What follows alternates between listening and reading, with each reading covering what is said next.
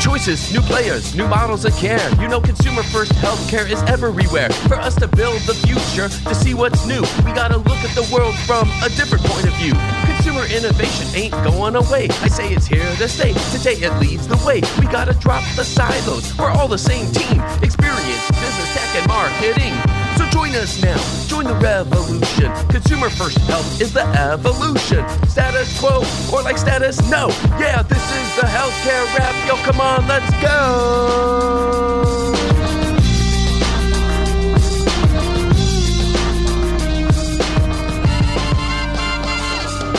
Welcome back to the leading podcast about consumer innovation. I'm Jared Johnson, founder of the consumer advisory firm Shift Forward Health, and here's what's going to go down today. We have the flavor of the week about new wellness offerings from Eli Lilly and Mayo Clinic. Is direct to consumer digital health changing course, changing shape, or both? And what can we learn from some of these latest product launches? I'll talk about that. Then Ben Tingey returns to talk all things consumer innovation from his point of view as innovation manager with Advocate Health's innovation and commercialization team. We talk about everything from General Catalyst to Neuralink as Ben ranges far and wide in his assessment of what's happening and how to let the future shape our progress today. It's time to dive right in. Are you ready? Let's go.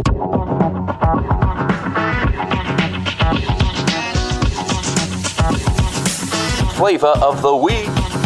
Is direct to consumer digital health changing course, changing shape, or both? And what can we learn from some of the latest product launches? Rock Health reports that the percentage of digital health startups selling direct to consumer might see a rebound after a couple of years of dropping. They point to two announcements that were made within days of each other. First, Eli Lilly launched Lilly Direct. It's a partnership with digital health startups that connects consumers who are looking to treat diabetes, migraines, or obesity with providers and home delivery of Lilly medications. It's just one of the latest moves from pharma to get into digital health. Days later, Mayo Clinic announced the Mayo Clinic Diet Medical Weight Loss Program. The new service service offers clinical care and virtual check ins provided by Amwell, prescriptions and refills, including GLP 1s, a care coordinator to help participants navigate the process, meal plans and recipes, at home fitness plans for resistance training, group coaching, and an online community. The direct to consumer or DTC health market is always fascinating to watch because it reminds us of the steps that many patients take prior to seeking medical care. And at a time when journey maps are making a comeback in healthcare institutions, it's still a challenge to adequately address those journeys because they're not linear.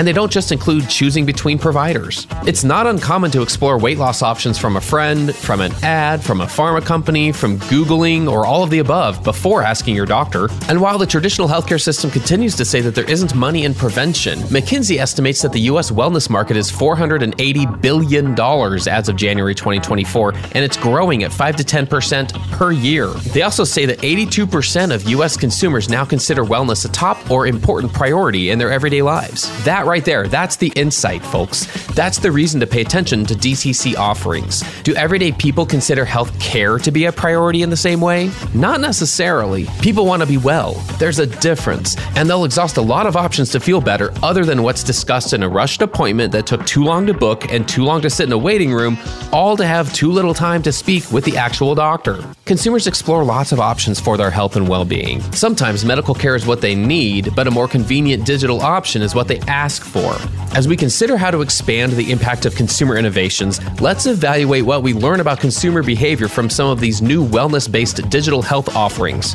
because that's where a lot of real journey maps might lead. That's another way that we'll build the healthcare of tomorrow. And that's the flavor of the week.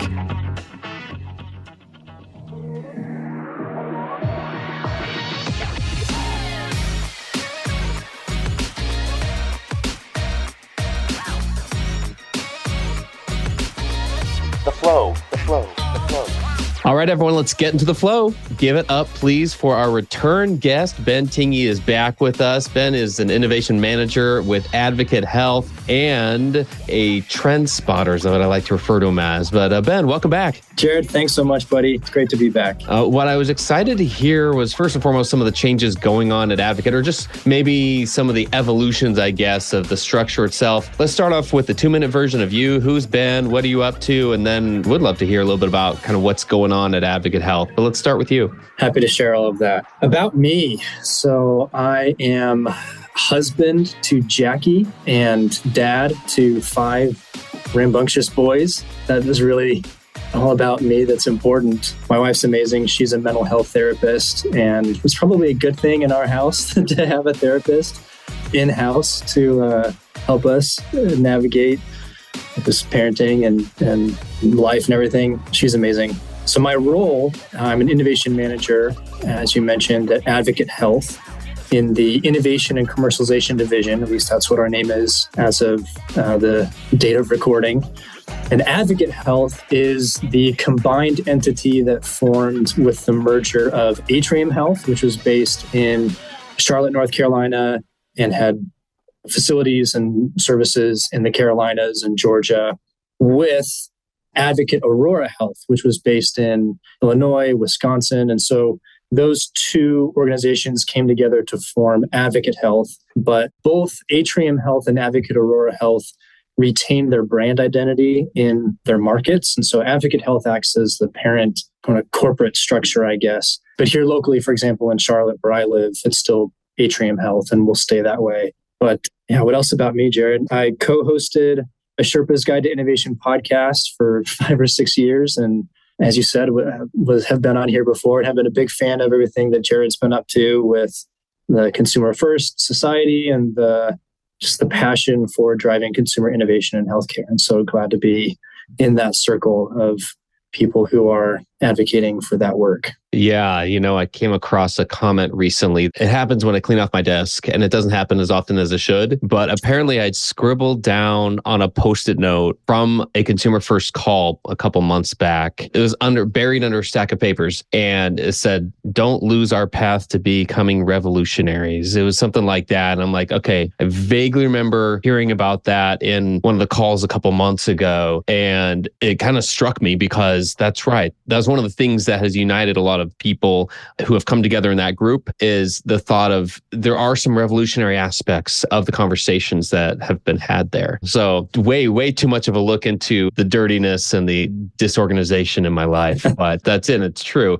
It's great to be connected with others who share that desire of finding whatever whatever means there are. And it's it's funny. Maybe this kind of lays the groundwork for our conversation today because a little bit has to do with how we see the world, right? Our perspective and the things that limit our view very much lead to the questions we ask, the way we answer those questions, and what we're looking for ultimately. And what got me on that train of thought was just this realization that consumer innovation can happen in a lot of different ways in a lot of different forms. And so it can be within the traditional healthcare setting, within existing provider organizations, health systems, health plans, many of which have been around for 100, 200 years, providing care, helping communities, helping people get well, there are also these non-traditional players and entrants and and I've referred to them less as disruptors lately as I understand kind of the, the connotation of that within others who don't want to feel like they are being disrupted and I totally get that. So at least the non-traditional players who we talk about a lot on this show. But there are revolutionary ways to improve healthcare for consumers is what this boils down to on both of those paths, the traditional care side and the non-traditional care side. And so with that elongated intro, I wonder just kind of what you're seeing out there. Maybe it's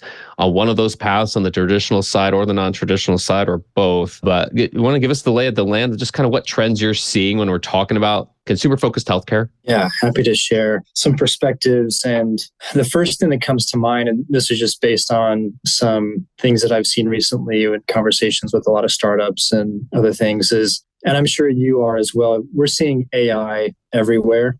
And I'm not an expert in artificial intelligence and I know enough to, I think, and I probably am even wrong about this, to be able to spot some of the performative versus the substantive use cases and opportunities in AI. I think as AI quickly went up the hype cycle, and, and to be clear, AI has actually been around for a really long time. I think the mind share that it has now created in consumer culture uh, especially last year with ChatGPT and other things, just really launched it really fast up the hype cycle. And I think it's peaked and I think it's actually coming down a little bit. You hear venture capitalists and others starting to complain a little bit about seeing so many pitches of startups that just have AI everywhere and just a lot of jargon and and they're saying like just because you've got AI doesn't mean that it's anything special. AI, and this is something that Clayton Christensen always talked about in his theories was the technology is not what is the value proposition. It, that's not what's disruptive. That's not what's really unique. Technology acts as an enabler for a business model that delivers the value. And so AI is not the value proposition. It's not the business model. It is a technology enabler that helps to deliver a value proposition. And so I think we all became, you know, really enamored with AI. And what I, Uh, something that I've been thinking a lot about is in consumer innovation, there is a lot that we have to change to make healthcare more consumer focused. And we often think about the things we need to add in order to do that new features, new tools, new processes, new whatever. And I think when pre- when people approach AI as another thing on top of all this other stuff, I think that's where the power of AI is actually lost. I think the real power of AI is is in reduction, in reducing complexity and turning it into something simple. I mean, if you think about Chat GPT, that's essentially what it is. It's people ask simple questions and it spits back simple responses. Combing through all of this data, these large language models, and but essentially it's helping a user simplify what they're.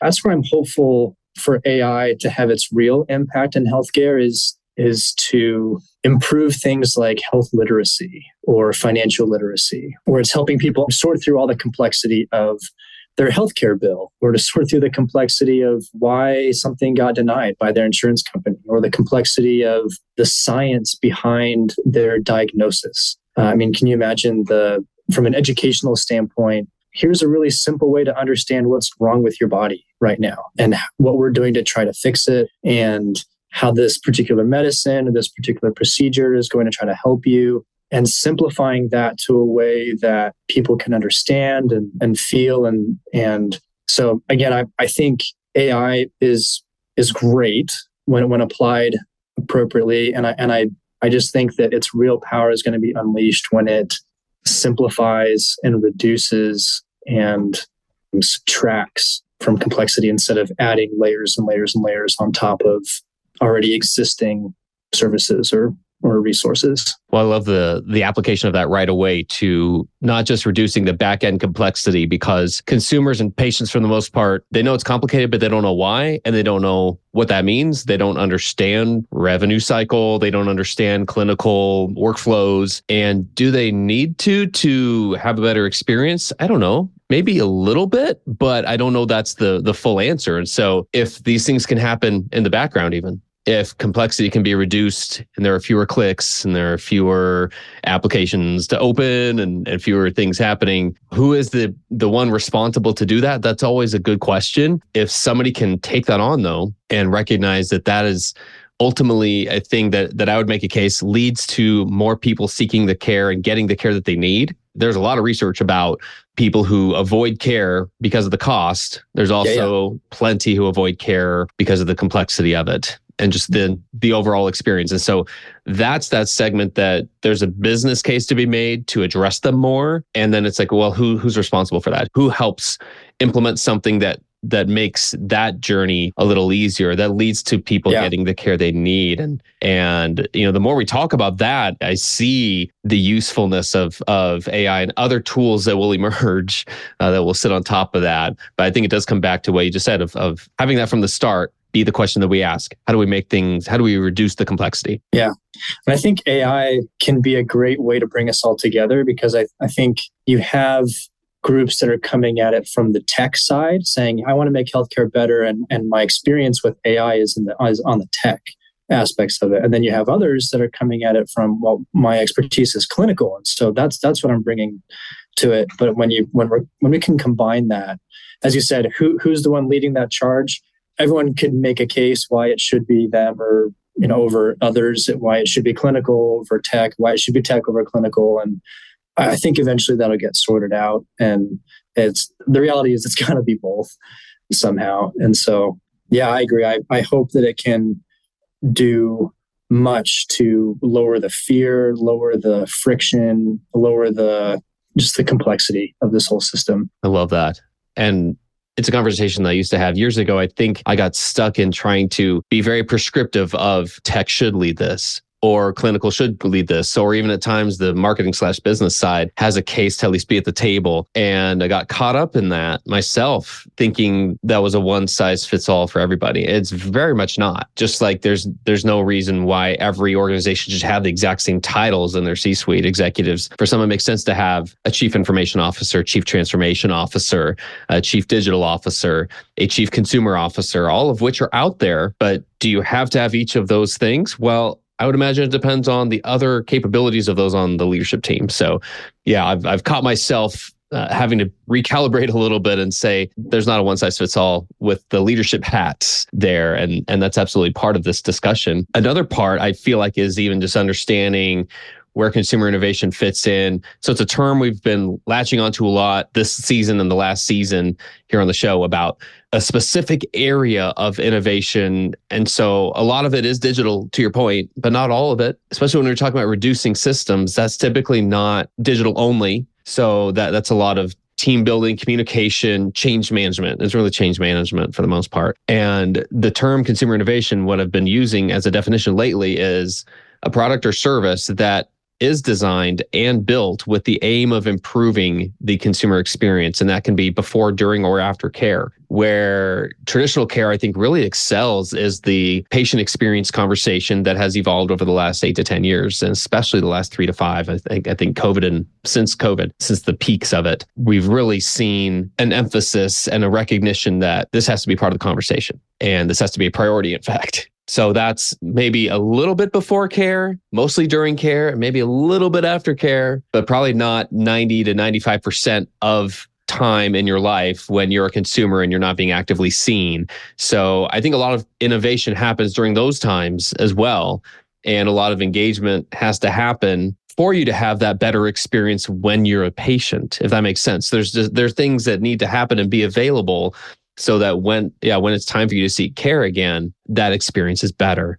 What do you think about that? Do you think first and foremost that definition i'd love to hear your thought on on that definition of consumer innovation but just in general how to continue to show like how do we keep showing the value of focusing in this area? Because there's so many other priorities out there. The operative word that stood out to me that definition is designed. At Advocate, something that we apply often in our work is jobs to be done theory, which is a theory about consumer behavior. It's a mindset, it's a skill set, it's a tool set. It has wonderful, really, its power is in organizing around a common understanding of what consumers truly desire, the progress that they're trying to make, and in which context.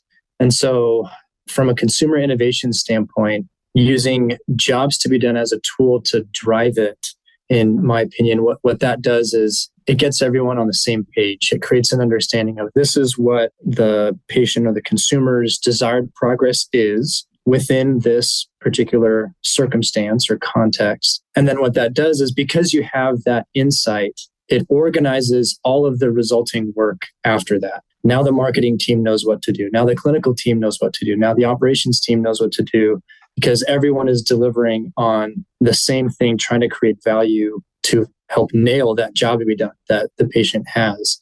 And so the before, during, and after, a lot of those answers get answered just by understanding better the consumer's job to be done in that circumstance. And so uh, a major benefit of jobs to be done as well is that it just reduces wasted time so often we spend time building things that people don't want or they don't need or they are suboptimal according to the consumer's perspective.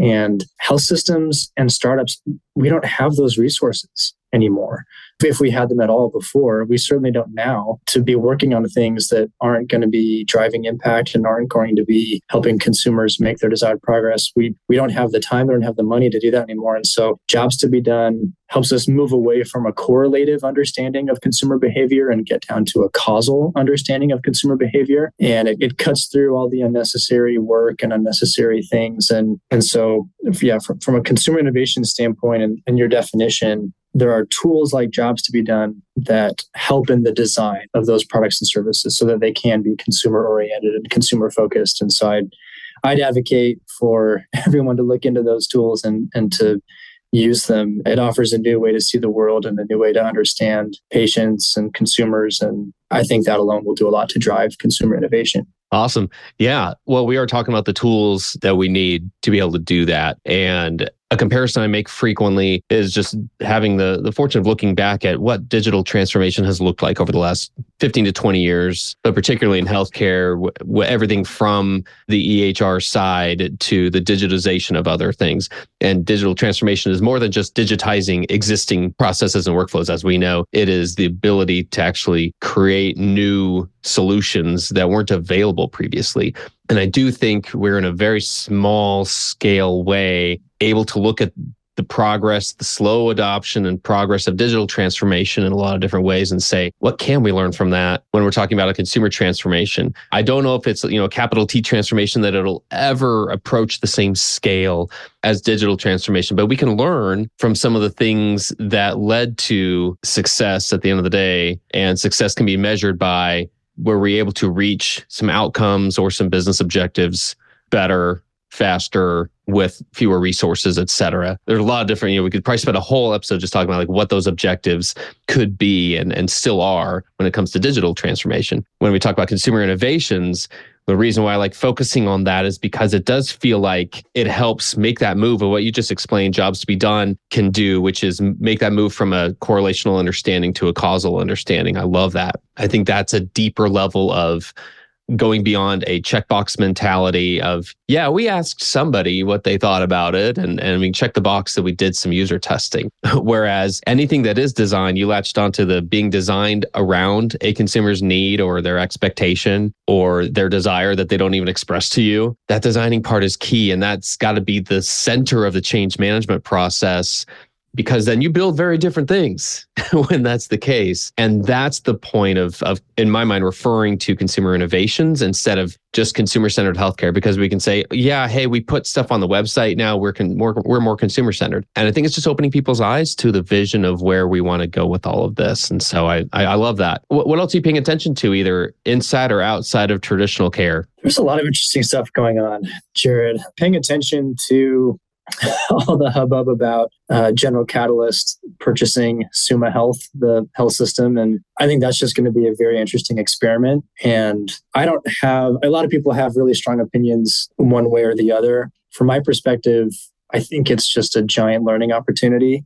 And I hope it goes well, both hopefully for General Catalyst investors, but also more importantly for the patients that, that I, I hope it can reveal opportunities for innovation and, and more of a consumer focus and better efficiency, better tools. Uh, so I, I hope it can go well. What I, a challenge that I foresee is with all the transformation General Catalyst will want to make, it needs a willing workforce. If you're going to create this learning laboratory, then maybe there's a gigantic culture shift that's going to have to happen. And maybe they've underestimated that. But so that's something I'm I'm looking into and I think it'd be very interesting to follow and see what happens. Some other things, maybe just on the side, I, all the discussion recently about longevity and all the research coming out about yeah i mean the document like there was a documentary that came out i think last year on disney limitless with chris hemsworth and just about aging and and really, it, it's a lot of the blue zones stuff. Just to, if you can do that your whole life, then you'll end up living a lot longer. If you if you get good exercise, if you sleep well, if you eat well, if you have good social relationships, and these aren't surprising things, but the relationship now to longevity and and all of that has been an interesting connection to see. And something additionally that I've been looking into that I think is exciting and, and I hope can become a good consumer innovation, and that's uh, wearables. There's some there's some reports coming out that in China they think they have figured out how to do non-invasive glucose monitoring, and they can put it into a smartwatch or blood pressure monitoring. Apple has talked about, you know, maybe future versions of the Apple Watch will have a, a blood pressure monitoring technology and a lot of that stuff exists currently, but it's a little invasive or it's bulky or it's not as sort of consumer friendly as just having it really accessible on a smartwatch or in a smart ring or whatever, you know, other device you're using. But I think the opportunity for large groups of people quantifying their health information and and the things that we'll learn from that, but also how it will help people tailor their health and, and bring awareness and people well if, if i eat this food at this time it spikes my blood sugar. So maybe i need to figure out how to eat better or or maybe i need to go take a walk afterwards or uh, so just how it will influence general health and keep people healthy. So i think you talked about tools that can help before care, during care, after care. Things like wearables can help in all three phases and probably even more from a preventative standpoint. So I'm excited about what that will mean. There's some futuristic stuff that I've also been reading that uh, is maybe a little, a little spooky. I mean, you know, replacing body parts and creating, you know, bionic arms that are stronger and, you know, can live forever and you know all the Neuralink stuff. I think there was a report that brain implant, you know, someone someone had it put in their brain, and and that's now up and running with with one human person now. And so who knows what we'll see in the future? I'm sure 10, 20, 30 years from now it'll be a wacky world, but mostly what I'm hoping is that it can just help people be healthy, help people live longer, fuller, happier lives, and so yeah, a lot, a lot of cool stuff to be watching. It really is. You know, it reminds me a lot of probably nine or 10 years ago. What really was drawing my attention were some of the things you mentioned were like very early stage wearables, were the, the first Apple Watch, were where Fitbit was at the time. And to see how those things have come along, they are part of consumer transformation. And you're right, it's a different objective, which the objective of a lot of traditional primary care, for instance, is increase access, improve the experience where the objective of consumer tech in a lot of cases is to put that data or that ability to to track something about my health in my hands without it being bulky you mentioned yeah the tech has existed in a lot of cases for a lot of these things but if it's not in a way that that is easy that is convenient then mm-hmm. that's also not as adopted either and on the clinical side too if provider doesn't if they're, if they're just getting a table of data you know read from the device how many want to actually spend any time interpreting that? They're not getting reimbursed for the interpreting the data in a lot of cases, in most cases. So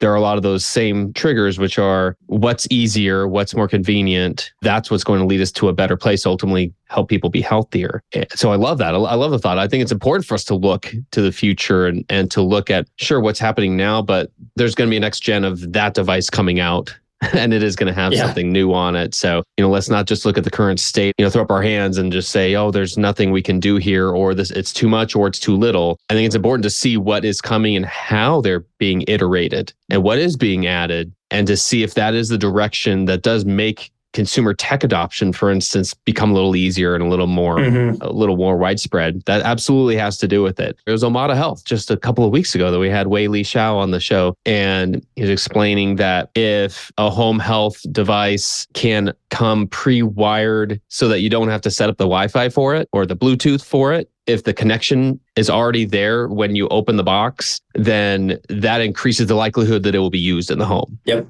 So that that could be a simple step, you know, and that I would guess that came up during a design process. So it's exciting to hear what's possible. And you're right, that that's an example of reducing complexity. Something that was probably so simple it was off the radar screen in a lot of cases is not the thing you lead with in all the marketing and the press and everything.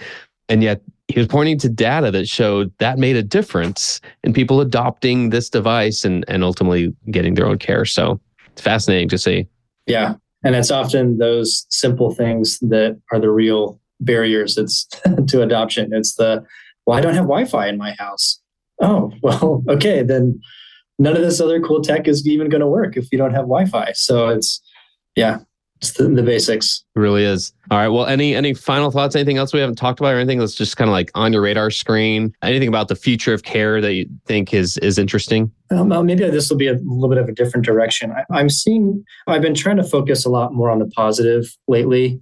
There's so much that's broken about healthcare, and so many problems and inequities and all kinds of things. And I don't. I don't mean to diminish those things or to say that they don't exist but it can be demotivating to only focus on all the problems and maybe working in corporate innovation where where wins are far and few between. Focusing on the positive is is just a good mindset and, and to celebrate when good things happen. And i, I had an, an, interesting experience this weekend where um, i was at a friend's house and he had a friend there who approached me and this was you know a guy who is from a more rural part of south carolina really bright guy, but you know, from his culture, mental health was not something that was really ever talked about. It was, you know, especially as a male.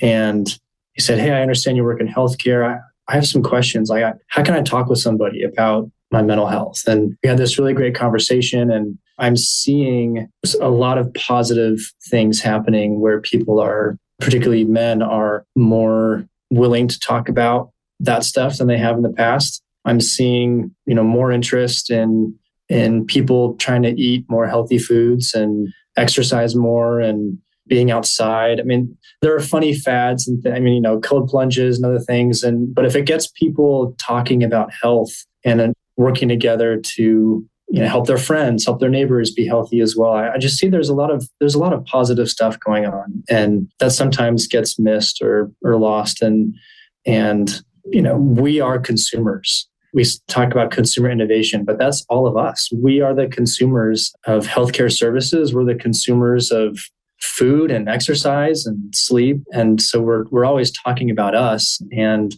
if we ourselves aren't living more healthy and, and more fully and abundantly, then, then what's the point? And so just a reminder to focus on the positive and, and see that there are lots of good things happening and good policy changes, good technology improvements. There's so much good, and I don't want that to get lost in in some of the messages of doom and gloom. Well, focusing on the positive is a perfect place for us to wrap for this episode, Ben. It's been a pleasure. And I want to thank you for your time here. I've had the absolute pleasure of speaking with Ben Tingey from Advocate Health. Looking forward to having you come back again sometime, but thanks for joining us today. Happy to, Jared. This was a blast. Thanks, man.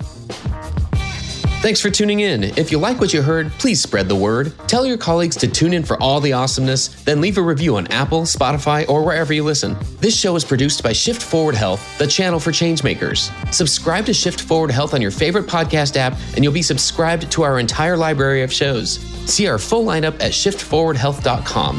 One subscription, all the podcasts you need, and it's all for free. And remember, we might have a lot of work to do in healthcare, but we'll get there faster together. Thanks again.